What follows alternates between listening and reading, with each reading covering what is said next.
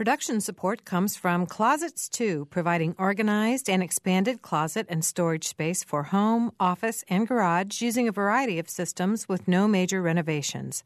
Closets 2, owned and operated in Bloomington, 332 2233. Smithville, a locally owned business serving central and southern Indiana since 1922 with residential and business internet, phone, and security services. Smithville Local Pride Global Technology. Information at smithville.net. Mother Bear's Pizza of Bloomington, open daily and offering gourmet pizzas, hot submarine sandwiches, and salads with daily specials. Menu available online at motherbearspizza.com. 332 4495 for delivery.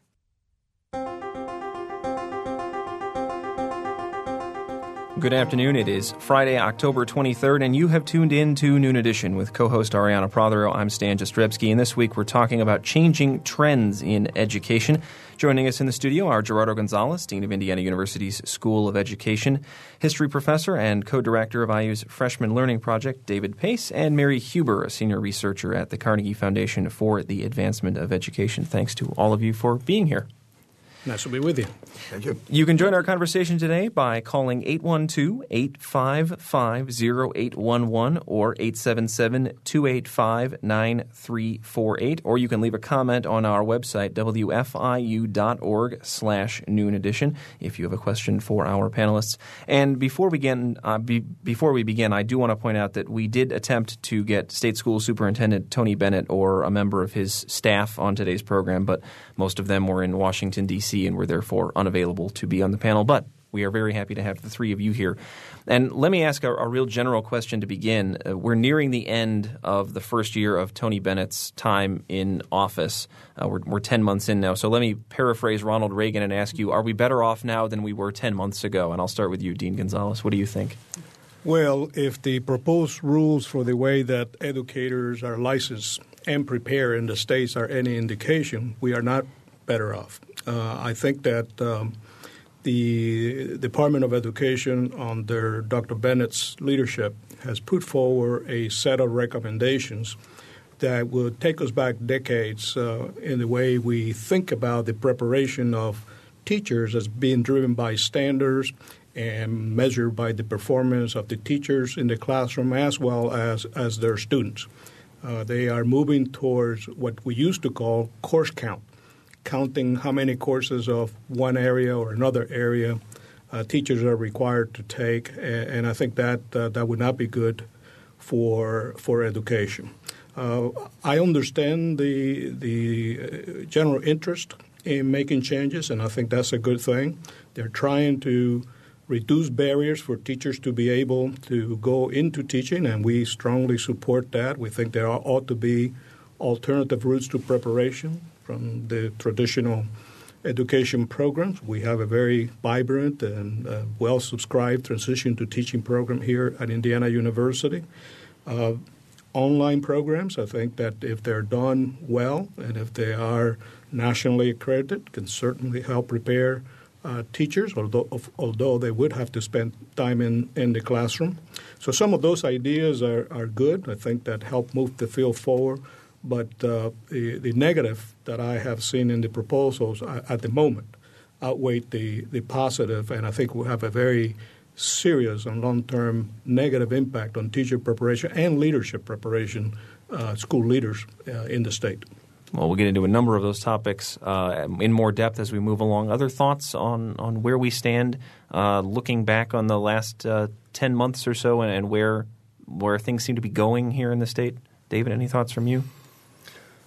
Well, my focus is on higher education rather than on the school system. I just want to echo one thing you've said that, that in our work um, in the disciplines in higher education, uh, we have three areas, and they're all important. And one is, is general pedagogical methods, et cetera, and one is grounding in the disciplines, and then the third is the pedagogy of the disciplines, that each discipline has its own problems and issues, et cetera. And we've been focusing a lot on that. And any program that only focuses on one is going to be deficient. So the teachers have to know that. They have to know the subject, they have to know how to teach, and they have to know how to teach that subject.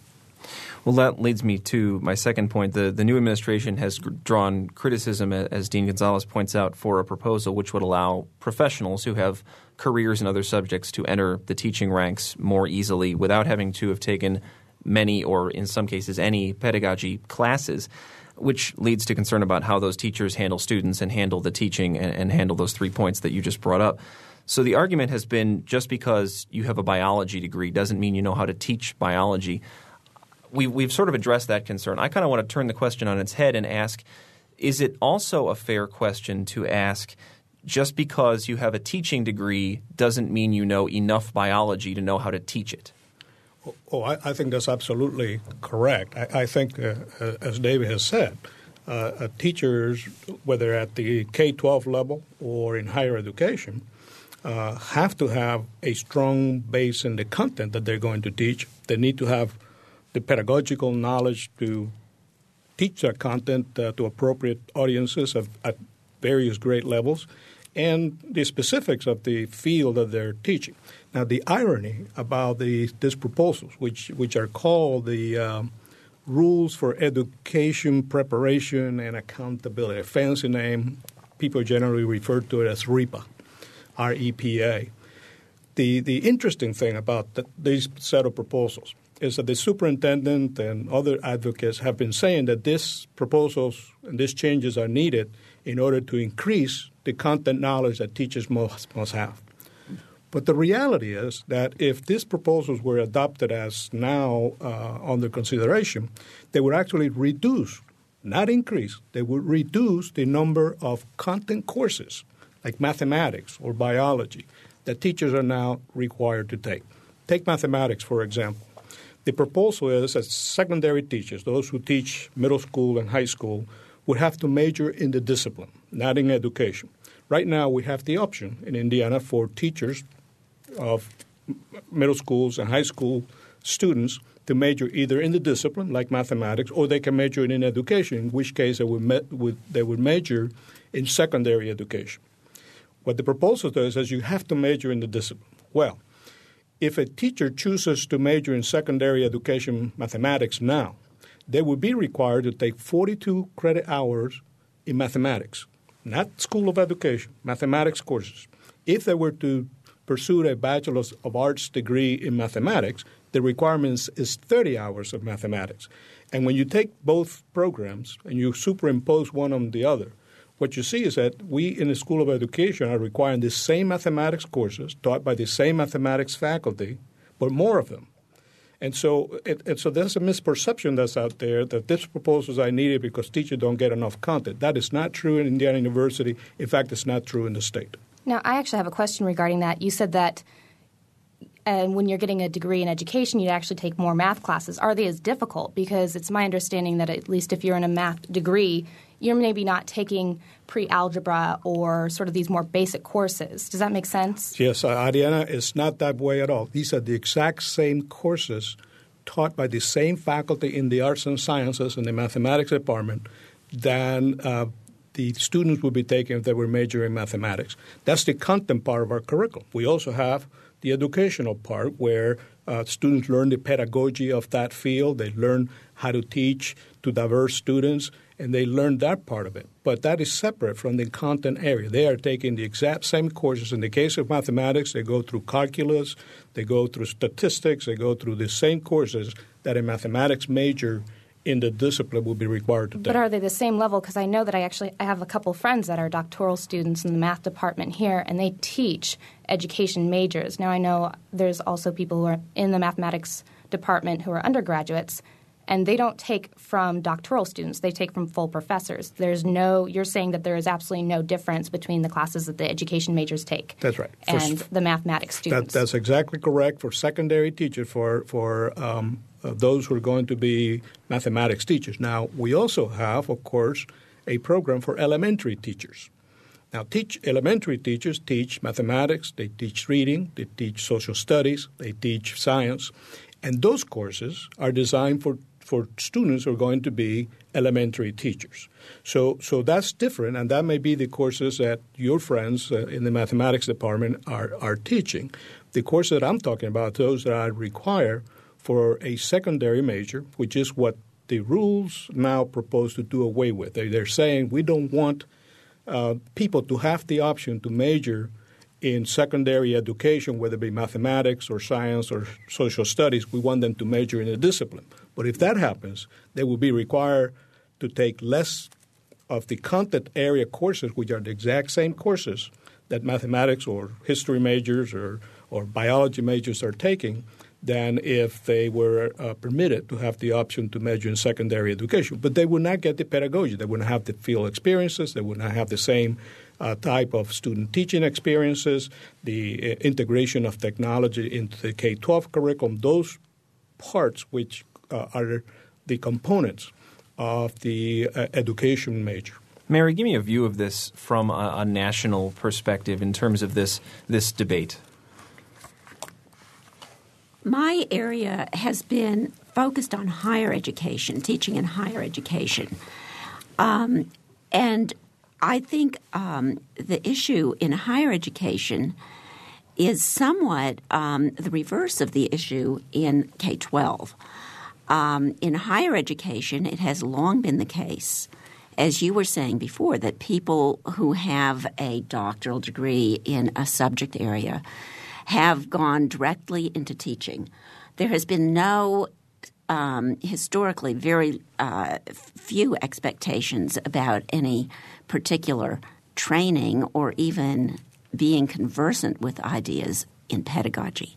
That's shifting in higher ed. So we are moving not to uh, less content knowledge in higher ed, but we are adding um, more programs for students while they're in graduate school, while they're getting their doctoral degrees, to have uh, some exposure to ideas about teaching, the growing literature on teaching. Um, in at Indiana University, at universities around the country, there are more programs of what uh, is sometimes called professional development, which give teachers uh, in higher education a central place where they can go to find colleagues who are interested in discussing these kinds of things. Um, on the K 12 level, um, I, th- I think that the national conversation has been um, one of the areas which has been um, most parallel with what you're discussing here has been on, in fact, the virtues or not of uh, the Teach for America program. Uh, that has been a lightning rod for a discussion of what kinds of training and what kinds of development, professional development opportunities are important for teachers in the schools. Um, interestingly, um, Wendy Kopp, who is yes. the executive uh, director and founder of Teach for America, was recently quoted in a national uh, uh, story as saying that they uh, that she, uh, Teach for America, had initially underestimated the level of preparation, educational pedagogical preparation that their um, Teach for America teachers would really needed to be able to succeed in those high need courses. And, and so they are now uh, looking to partner with uh, some universities so that those Teach for America fellows get credentialed. They're developing their own professional development programs. And, um, and, and I think everyone is, is beginning to, to realize that you know, uh, we, we just can't have one or the other, that all of those are necessary. I mean, if we think about it, the, the uh, scholarship of teaching and learning that you represent, uh, we get the world's best, uh, most uh, prepared scientists or, or, or, historians or whatever they may be in their discipline. But then when they get here to, to, the university, we spend millions of dollars getting them ready to teach in the classroom, to impart that content to kids who are not all at the same level.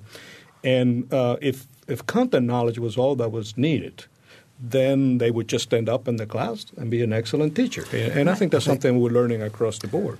I think, too, there's um, an issue here uh, that's crucial, which is this long standing separation of higher education and primary and secondary education, which I think is, is completely non functional.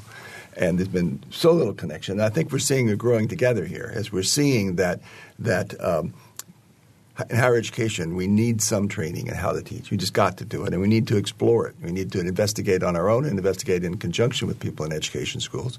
At the same time, that there are questions asked about the content knowledge and how's that connected. I think we're seeing more and more links between the two works. You were saying off the air that you had had some you had had some challenges yourself when you began teaching just Oh, after yes. as, as you were working on still writing your dissertation. You had taken your first teaching job, and you were saying you'd faced a number of challenges you didn't expect.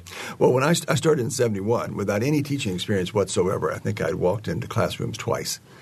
Uh, and now I had a you know, full load of teaching plus a dissertation to write. At that point, there was no sense that there was anything you could do to improve your teaching. You just learned your subject matter, and then you either had charisma or you didn't, and that was all there was to it. And if you weren't a good teacher, well, too bad. That's how it was. There's nothing to do. That changed in the 80s, late 70s, 80s, have began to change. And now uh, junior faculty have expectations that they're going to improve in teaching just like they're going to improve in their research areas and that there's something to learn and they don't have to invent it all by themselves. Uh, and so that gives us uh, a link to education schools and what, what's happening in them that's, that wasn't there before. I think one of the interesting questions that um, the the change that David's talking about raises concerns why there has been this move in higher education towards a greater appreciation of the need for pedagogy, uh, for pedagogical knowledge. And uh, I think we could have some fun speculating on what has happened in those 30, 40 years. Um, at a very um, immediate level, I think we can note that there was a period where there was quite a um, um, serious public concern about the quality of teaching in higher education. Um, there was a concern that faculty members, especially at the major research universities, were focusing um, much too uh, intently and much too exclusively on the research expectations that they had, and uh, that many of the teaching responsibilities were being delegated to graduate students.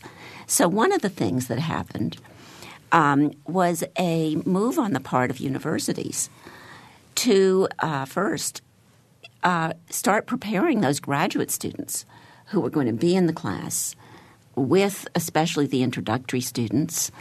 And um, as those graduate students completed their degrees and entered the ranks of faculty, they came with some expectation of further development and uh, some ex- also sense of what the of excitement about what the possibilities were in teaching and learning in their fields. Um, that was one of the routes that uh, higher education has taken to a greater sensitivity to these issues. Well, my next question was going to be about expectations, and I, I have sort of a, a two part question. The first is do we expect enough? And, and the answer, I suspect, may be different for secondary education and higher education. Do we expect enough of our students today? And, you know, of course, the, the, the other part of this is teacher quality has always varied from teacher to teacher and likely will always vary no matter what classes we have people take. But isn't it enough that whatever these skills are of the people who are teaching, should students not just be expected to behave, to listen, to learn? I mean, is this an unreasonable base expectation that in some ways we've gotten away from over time in, in, in favor of these, forgive the term, but newfangled methods to try to reach everybody from every teacher? Well, I absolutely think that uh, we need to have high expectations uh, for all students. But remember that our population of students, both in the K 12 schools and in higher education, is, is becoming increasingly diverse.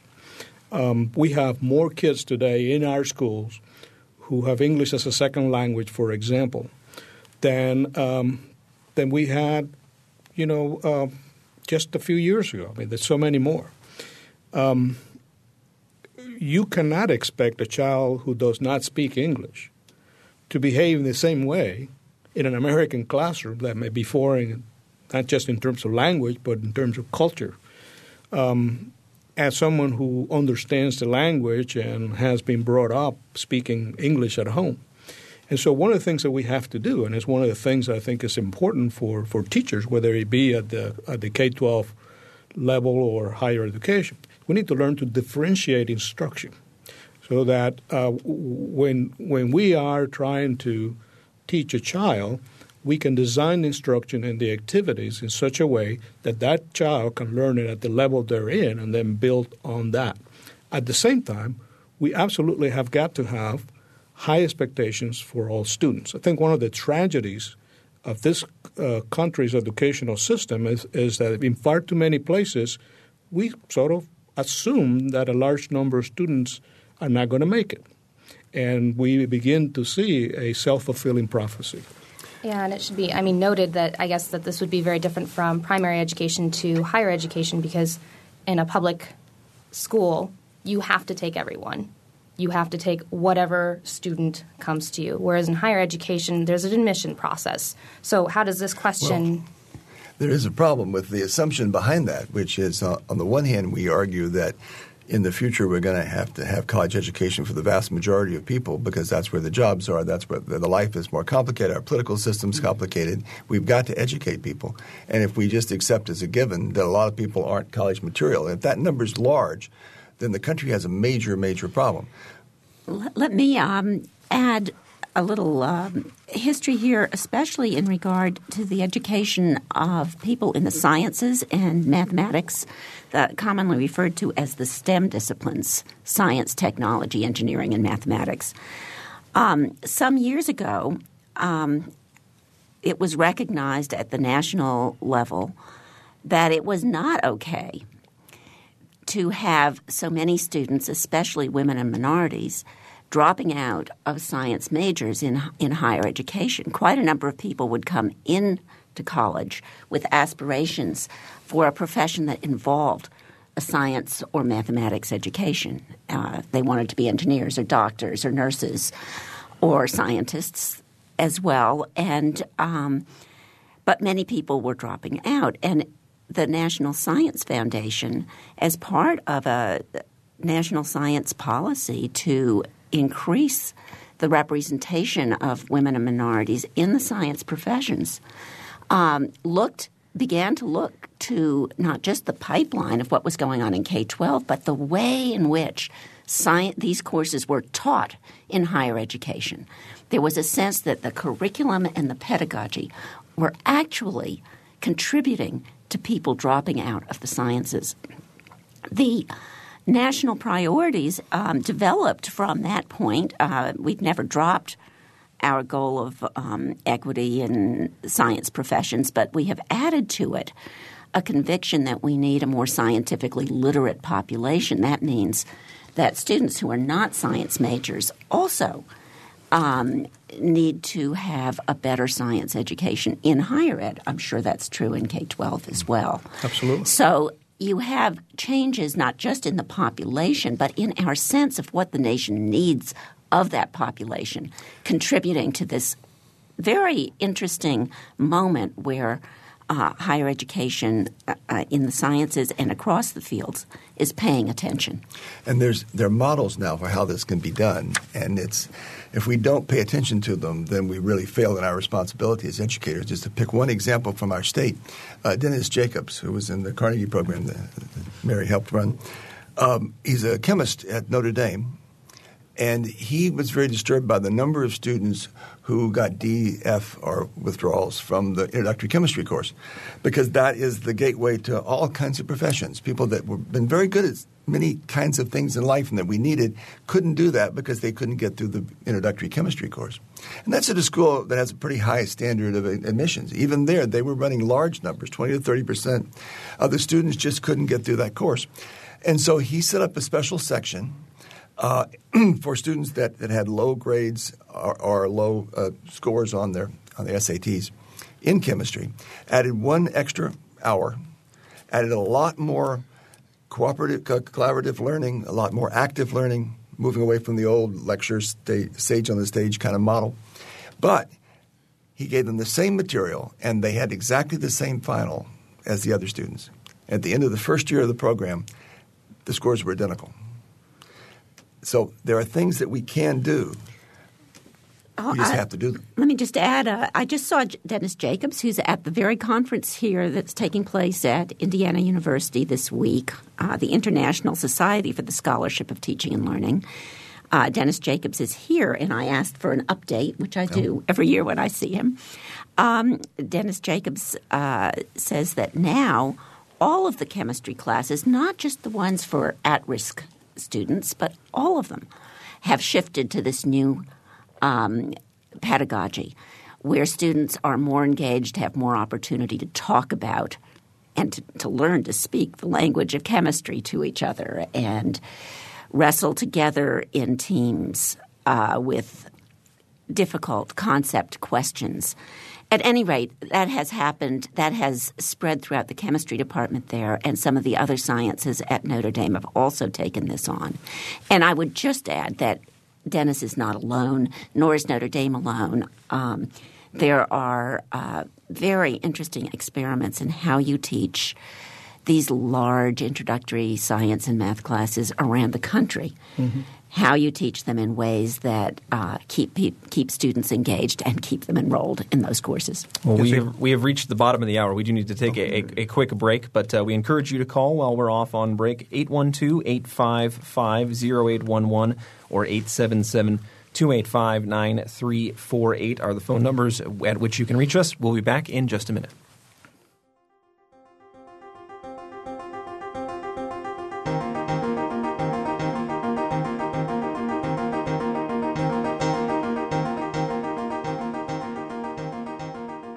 You're listening to Noon Edition on member supported WFIU.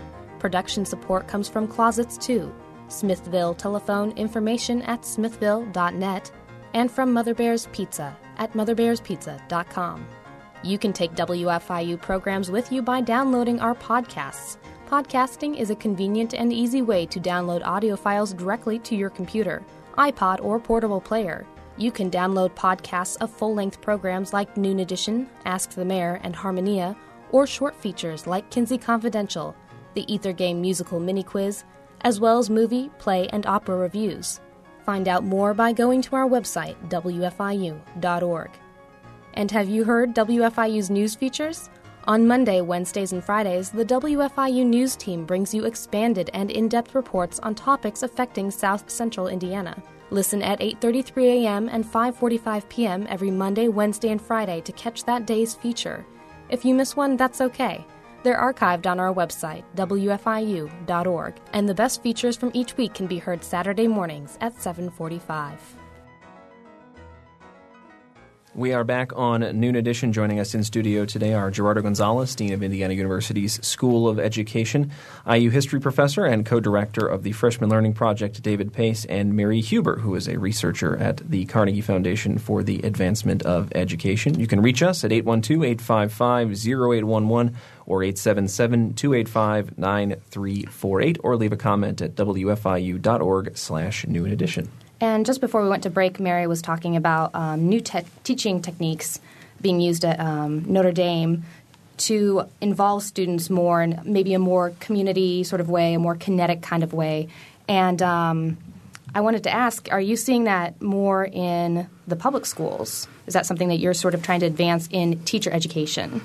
Uh, yes, Arianna. In, uh, in, in K 12, we, we talk about in terms of problem based learning, uh, particularly problem based learning in the STEM discipline science, technology, engineering, and mathematics. And in fact, there's a new type of school that is uh, evolving around Indiana called New Tech School. We have one right here in Bloomington that focuses on problem-based learning and everything, not just the, the, the STEM disciplines, but all learning is is based on solving problems, getting the information they need, knowing how to access information to to deal with real-world uh, problems.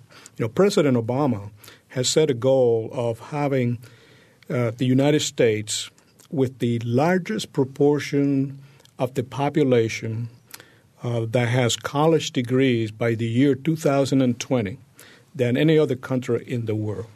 That is a major, major uh, challenge. Uh, there are far too many kids here who are not making it through high school. There are far too many kids who are getting to college and not graduating uh, from college. And that means that we have to think of the educational system not as a, as a, a, segmented system of elementary, middle schools, high school, higher education, but we need to think of it as a systemic, seamless system of education from preschool through college and beyond, even to the workforce. Because to be successful at one level, you need strong foundations at the earlier level. You need early childhood experiences before you even get into into the first grade of kindergarten to be school ready.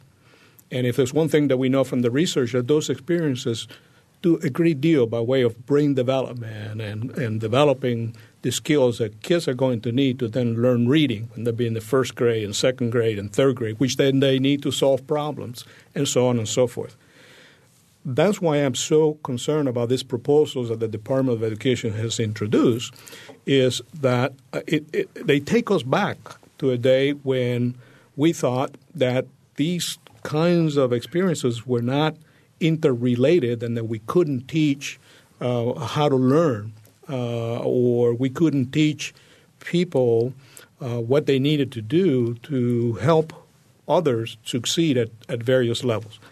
In this country, the, uh, the graduation rate for college students on average is about 35%. 35% of college students across the country actually graduate after they start in college.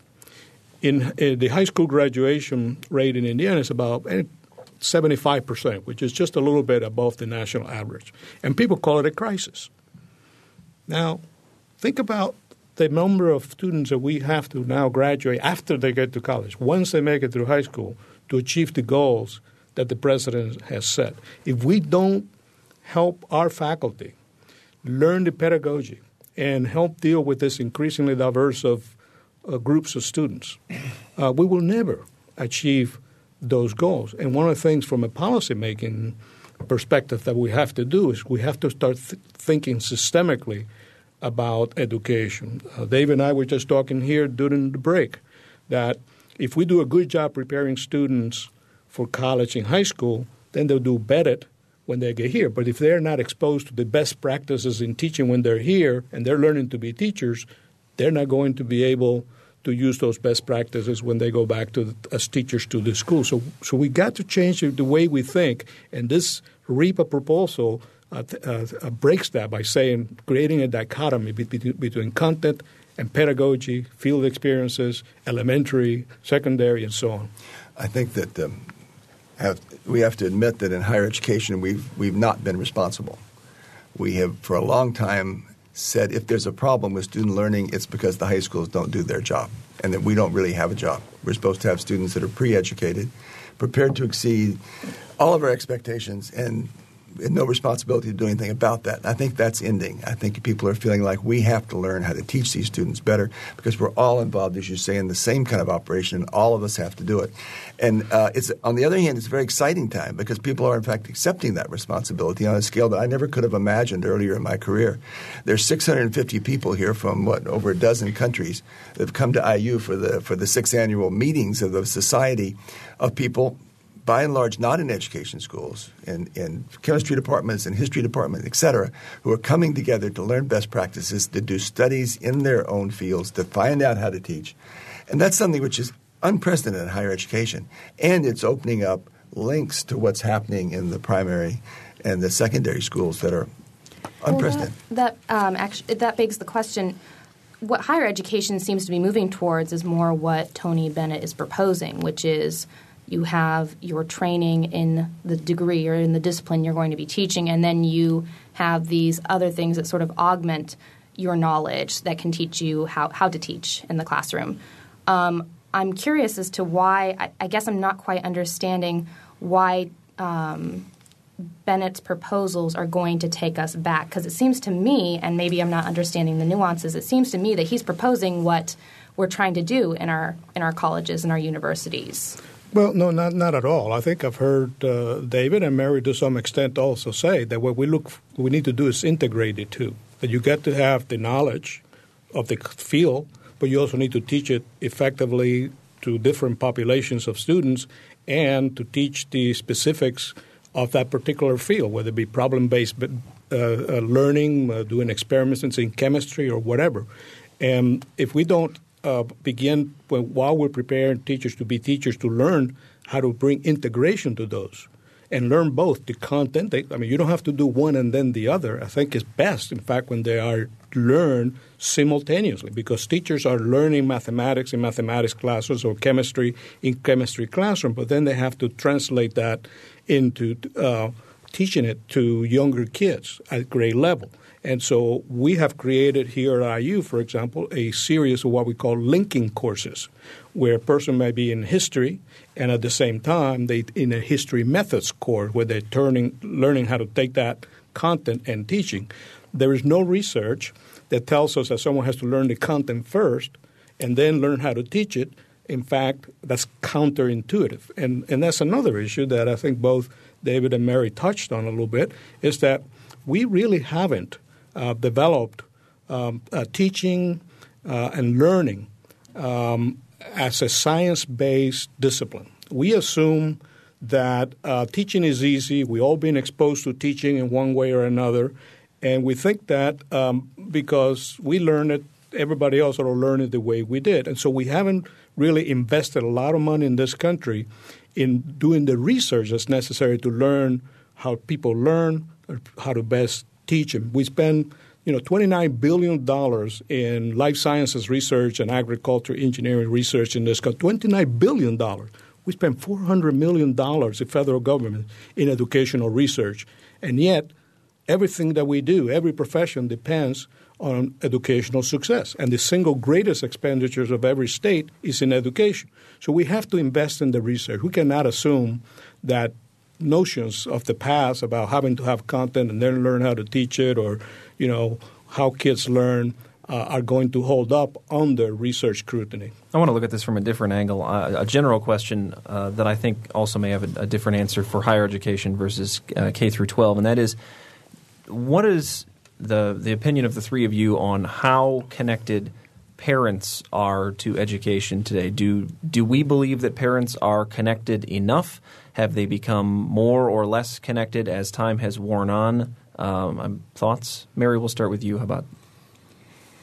Well, in higher education, um, the situation is, of course, a little different. Um, there certainly are a growing number of students who are living at home.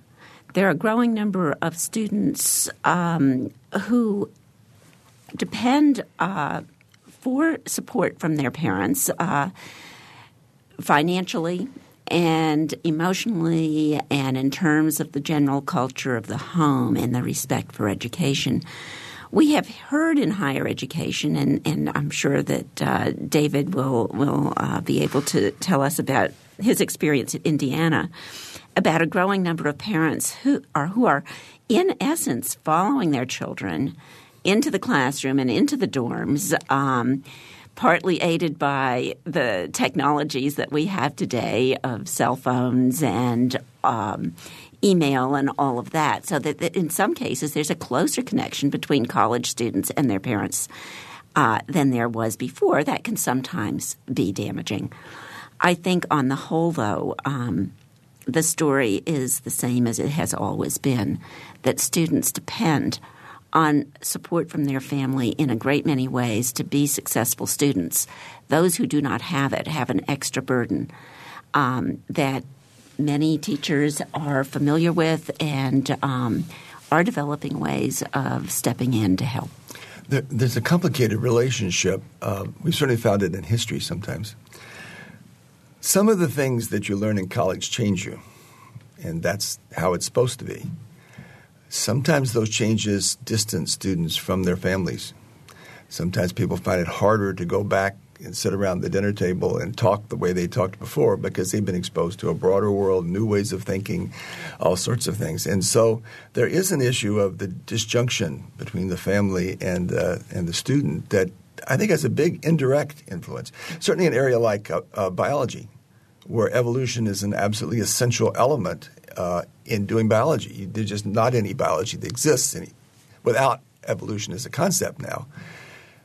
and the student that comes home using having used evolution as a model and take, taking it for granted is may in some cases find families for whom that's that's a very very loaded issue and, and it's the other the them that do these things um, in history there are things that we learn about the past that that aren't always nice. Uh, and we've we've been doing a lot of work with that. We have a project that we're doing in history about how students learn and that's one of the things we didn't expect to be as strong, and that some topics the students feel as if they're betraying their families if they if they do them, and so we have to think about ways to frame it so they don't have that experience. But nonetheless, uh, the relationship with the family is in the background, but sometimes I think creating invisible problems for, for students and for instructors. Yeah, I mean, for, for K 12 students, obviously the involvement of parents and family, both family support, role modeling, support help with uh, homework and getting them to school activities and all, all those kinds of things are, are very important. Um, but I think parents recognize now that you know education is, is so critical to the future of their children sometimes the parents themselves have a hard time letting go. And, and in our culture, you would expect kids as they get older to become more independent. And as dean, I can tell you, I get a lot of calls from parents – we call them helicopter parents right. because they're always buzzing over their children who are now adults, sometimes even graduate students, and their parents are calling because they don't think that one thing or another is not right. And I think part of the developmental process is to help children become independent, but they certainly need parental support, especially in the younger age uh, groups, uh, to be able to to master the uh, the very uh, challenging and complex uh, um, system that is the educational system and, and to learn and, and be able to, to develop as human beings. I'd like to just add to that that parents um, are a very important and increasingly more vocal part of the public that um, are involved in the shaping of public policy. They are the people to whom policymakers uh, address their arguments. Um, they want uh, there, has been a great press in certainly for higher education in having what people refer to as a more transparent um, uh, account of what their students are going to get and have been getting in college, what the learning outcomes of college are. This has played into the national political discussion, especially in the last uh, presidential administration with the report of the Secretary of Education, Margaret Spellings. But um, it has led to an increasing sense of accountability on the part of higher education and one that is specifically focused on the teaching and learning process in the school. I think that's very relevant to our situation as a state uh, institution here. I think we've failed in some ways so far to, to let the community know what's happening on our campus. Uh, IU is known nationally and internationally as a place where, where professors are taking across the whole curriculum are taking teaching very very seriously, doing their own research on it. I've uh, twice been at natural national uh, conferences. Sitting around tables with people, and everyone talks about what's happened at their school. And I say, "Well, we've done this at Indiana," and they'll say, "Oh, well, well, that's Indiana. We couldn't do that." Uh, and yet, I think the people in Indiana tend to think of, of IU, particularly IU Bloomington, as being filled with professors who just don't care about students, only care about their research. Uh, and the first year of the, of the Scholarship of Teaching and Learning program on campus, one third of tenure faculty came to one of the meetings or took part in the in the process, and one third of the faculty don't do anything on this campus in common. That image remains, though, and I think we need to work very hard to to dispel it and make people in the community know that we're working for their kids and that their tuition dollars are, are paying for something here that they couldn't get in many other campuses. And, and, and you know, to underscore that point, it's just how important this really is. Uh, Indiana University is one of those institutions that is what we refer to as an overachiever. What that means is if you look at the profile of our students, you can predict how many will graduate. And in fact, we are exceeding the graduation rate that the profile of our students would uh, would, ex- would would tell us uh, uh, would be would be expected. And I think I I think that one of the big reasons for that is the fact that Indiana University, the faculty takes teaching so seriously, and this is why I think that uh, uh, you know going back to your to your question, Arianna, the notion that you know someone has to learn one thing first and then learn the other. The reason why we're spending so much money and working so hard now to make a, our faculty appreciate teaching and prepare themselves because they didn't get that in the college preparation. And in fact, Mary was saying earlier, we're now moving to where graduate students who are going to be the faculty of the universities tomorrow are now expected to teach and are expected to reflect on their teaching and to attend workshops like the Scholarship of Teaching and Learning because by the time they get to the discipline, they get higher, um, it may be too late, and many institutions are not able to do it. And that's why I think that in, in K 12, we need both. We need strong content knowledge, which we do now do, and strong pedagogy and the ability to practice that in real classrooms. And if we were able to do that in higher education, we'll all be better off. Now, I have um, another question. Um, are there or should there be, and Dean Gonzalez, we'll start with you on this one, um, are there or should there be national standards about what subjects are taught when and at what level students should be performing based on their grade level? You know, should we have a more standardization across the United States in terms of what is taught in what grade? Yes, absolutely. And, and there are standards now. I mean, one that immediately comes to mind is the National Council for the Education of Mathematics Teachers, uh, which are the standards that drive the mathematics curriculum for K 12 and how teachers are prepared to teach it. There is now conversation uh, at the national level creating national standards across all subjects. Um, one of the concerns, too, that I have, I have lots of concerns, as you can tell, with these proposed rules, is that they are not linked to either state academic standards or national standards. They assume that uh, if, if you have content knowledge in your field by having a major in that area, that you can then go into the classroom and sort of, through apprenticeship, learn to teach. And they don't teach about the content standards and, and at what level what should be expected by way of, of outcomes. So, one of the things that I'm very uh, adamant about is that whatever the preparation of teacher, whatever the route, whether it be you know a minor, a major, a career changing, transition to teaching, distance education, that all those programs be linked to national standards. I think that's critical, and it's one of the things that has distinguished Indiana from many other states. Is that we're known for having strong academic K-12 academic standards, and and again, this proposal doesn't take advantage of that. And, and, and, it's one of the reasons why I think educators across the board are so concerned about it. In just our last uh, few minutes here, uh, we were talk- we've been talking a lot about how the education of educators is changing. And I'm wondering, there's been, of course, a lot of press about how the teaching force is going to be getting perhaps dramatically younger in the next five to seven years as baby boomer educators begin to retire and begin to be supplanted by people who are uh, much younger than them. Um, and I'm wondering uh, a couple of different things. First, is there or what are the consequences, good or bad, of having a bunch of new teachers come in? And the the sort of silver lining question is does it stand the reason that as we get more of these teachers into becoming educators themselves, having gone through some of these new educational methods that we've been working to, to perfect over the last 15, 20, 30 years, that there could be this just quantum leap that uh, President Obama, for instance, is, is looking for because these new people are coming in? I don't think it's going to happen automatically, but I think you're pointing to something that is very hopeful. Uh, I see people coming into my department, for example, now who expect to be excellent in research and teaching. That's their bottom line. And they expect to learn things about teaching in order to be excellent, just as they expect to learn things about their research field. And they could they learn a good deal when they arrive here. They're starting much higher level. Uh, and they expect that to increase on onward. And so they are coming to events, they're doing things. And so I think there is room for a lot, lot of hope. But only if we continue to nurture it, both as, as departments and as institutions and as national and international organizations. Yeah, I'm, I'm sometimes find myself wondering about tipping points.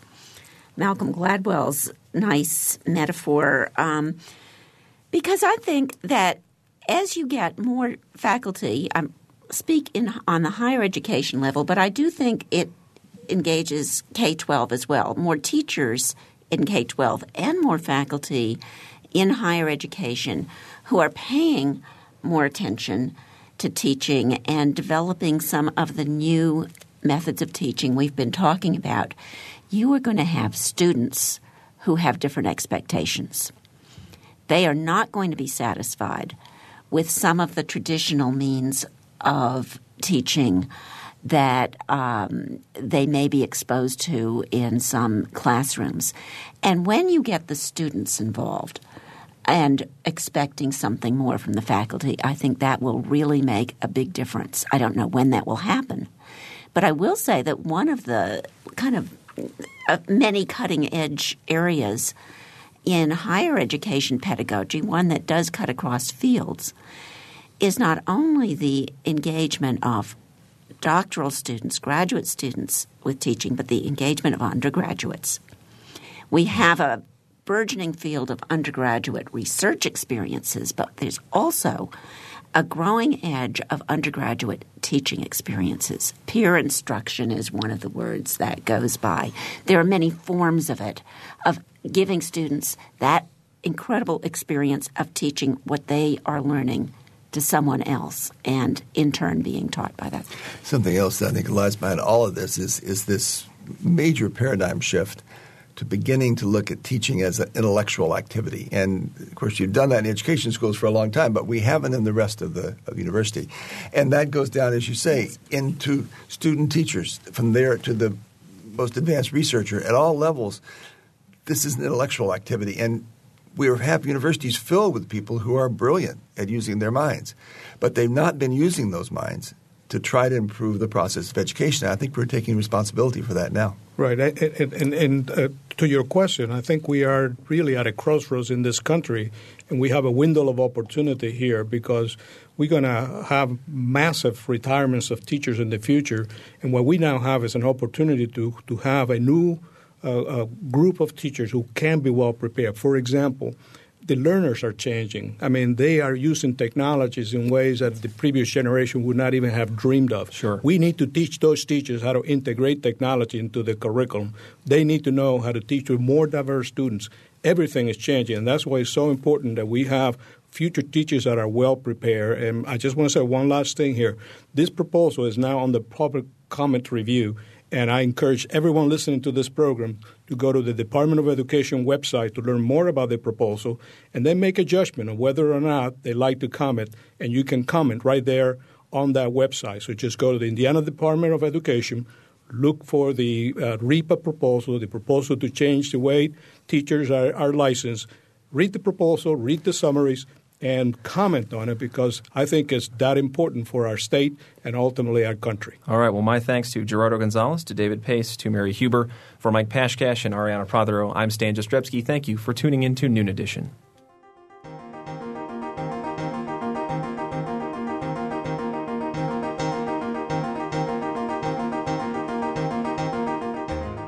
Noon Edition is a production of WFIU and the Herald Times.